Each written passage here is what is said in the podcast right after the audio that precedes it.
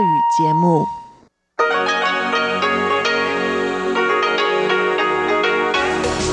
эфире Международное радио Тайваня. В эфире русская служба Международного радио Тайваня. У микрофона Мария Ли. Здравствуйте. Мы начинаем программу передачи с Китайской Республики Тайвань. Сегодня нашу программу откроет информационный выпуск и продолжит новая передача Ольги Михайловой, которую мы назвали «На легкой волне».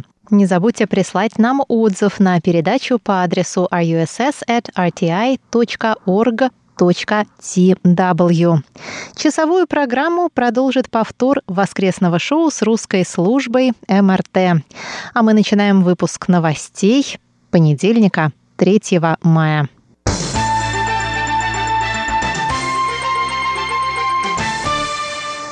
Заместитель министра обороны Тайваня Джан Джепхин заявил в понедельник на заседании Комитета по вопросам национальной обороны законодательного юаня, что международное сообщество крайне обеспокоено ростом напряженности в Тайваньском проливе и Южно-Китайском море в свете участившихся нарушений морского и воздушного пространства Тайваня китайской военной техникой. Джан сказал, что нынешняя ситуация очень серьезна и совершенно не похожа на прежнюю и признал призвал коллег избегать невольных провокаций. При этом он подчеркнул, что Тайвань находится в состоянии нормальной боеготовности, несмотря на рост напряженности в проливе. Вероятность открытия огня, безусловно, гораздо выше, чем раньше. Поэтому, помимо укрепления боеготовности, мы отдали приказ всем военным на службе проявлять осторожность ради предотвращения открытия огня сказал Джан Джепхин. Замминистра обороны вызвали в законодательный комитет в связи с недавней публикацией в журнале The Economist, в которой Тайвань назван самым опасным местом на планете и площадкой столкновения между Китаем и США. Джан признал, что вероятность вооруженного конфликта в Тайваньском проливе останется высокой, если США и Китай не смогут снизить напряженность в отношениях, а Тайвань и Китай не начнут диалог, направленный на построение взаимного доверия. Центральный противоэпидемический командный пункт Тайваня сообщил в понедельник о двух новых местных случаях и шести завозных случаях заражения коронавирусной инфекцией COVID-19 на Тайване. Один новый местный случай связан с кластерным заражением в отеле «Новотел», а второй с кластерным заражением пилотов тайваньской авиакомпании China Airlines. Что касается приезжих больных, то двое из них – моряки из Нидерландов, трое – рыбаки из Индонезии, один – тайванец, вернувшийся из Узбекистана.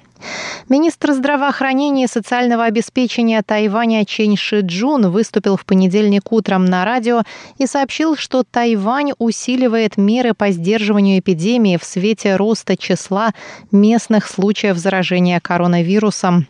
В настоящее время устанавливается, действительно ли все 24 случая заражения коронавирусом пилотов и сотрудников отеля «Новотел» являются местными, сказал министр. Он отметил, что по результатам результатам тестирования контактировавших с больными пилотами 700 с лишним человек новых больных не выявлено, что говорит о невысоком риске дальнейшего распространения вируса из этого кластера. Однако вспышка среди сотрудников карантинного отеля распространилась на их родственников.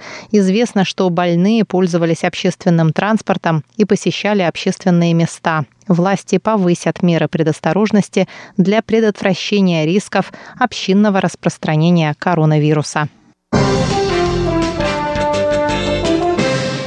Гражданин КНР был задержан в минувшую субботу в порту города Тайджуна, что в центральной части Тайваня. Сообщается, что он переплыл Тайваньский пролив на резиновой лодке в поисках свободы и демократии.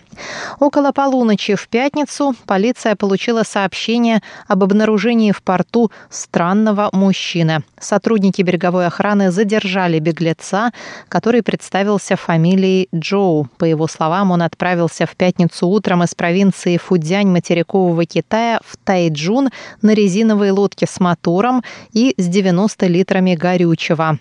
Джо признался, что скрывается от правосудия и что на него заведено уголовное дело. В настоящее время он находится в центре задержания на карантине. Инициировано расследование, призванное подтвердить его личность и установить правдивость его слов. По тайваньскому законодательству нелегальное проникновение на территорию Китайской Республики карается тремя годами тюремного заключения и штрафом в 90 тысяч новых тайваньских долларов. Это примерно 3 тысячи долларов США. Я объявляю восьмую международную конференцию «Современные проблемы славянской филологии» открытой. Международная научная конференция «Современные проблемы славянской филологии. Интерпретация текста и толкование слова» прошла 1 и 2 мая в Государственном университете Дженджи в Тайбе при поддержке Русского центра. С докладами на конференции выступили ученые и эксперты из разных стран мира, включая Тайвань, Россию, Китай, Корею, Японию, Чехию. В связи с эпидемической ситуацией ученые из других стран не смогли лично присутствовать на конференции и прочитали свои доклады по видеосвязи. На открытии конференции выступила декан факультета славистики Государственного университета Дженджи Джан Пэйти. Она напомнила, что конференция изначально была запланирована на ноябрь 2020 года и выразила надежду, что в скором времени у ученых появится возможность вживую повстречаться на конференции.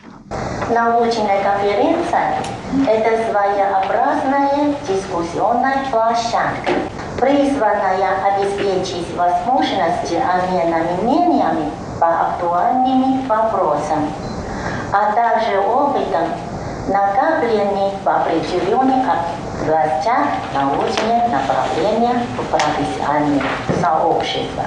Поэтому, начиная с 2008 года, факультет славистики провел, а также планирует проводить и дальше серию конференций для обогащения нашего научного опыта.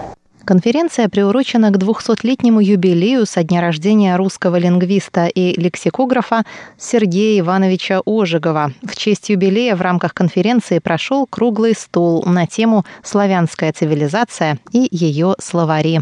Подробнее слушайте в рубрике «Тайвань и тайваньцы» в четверг.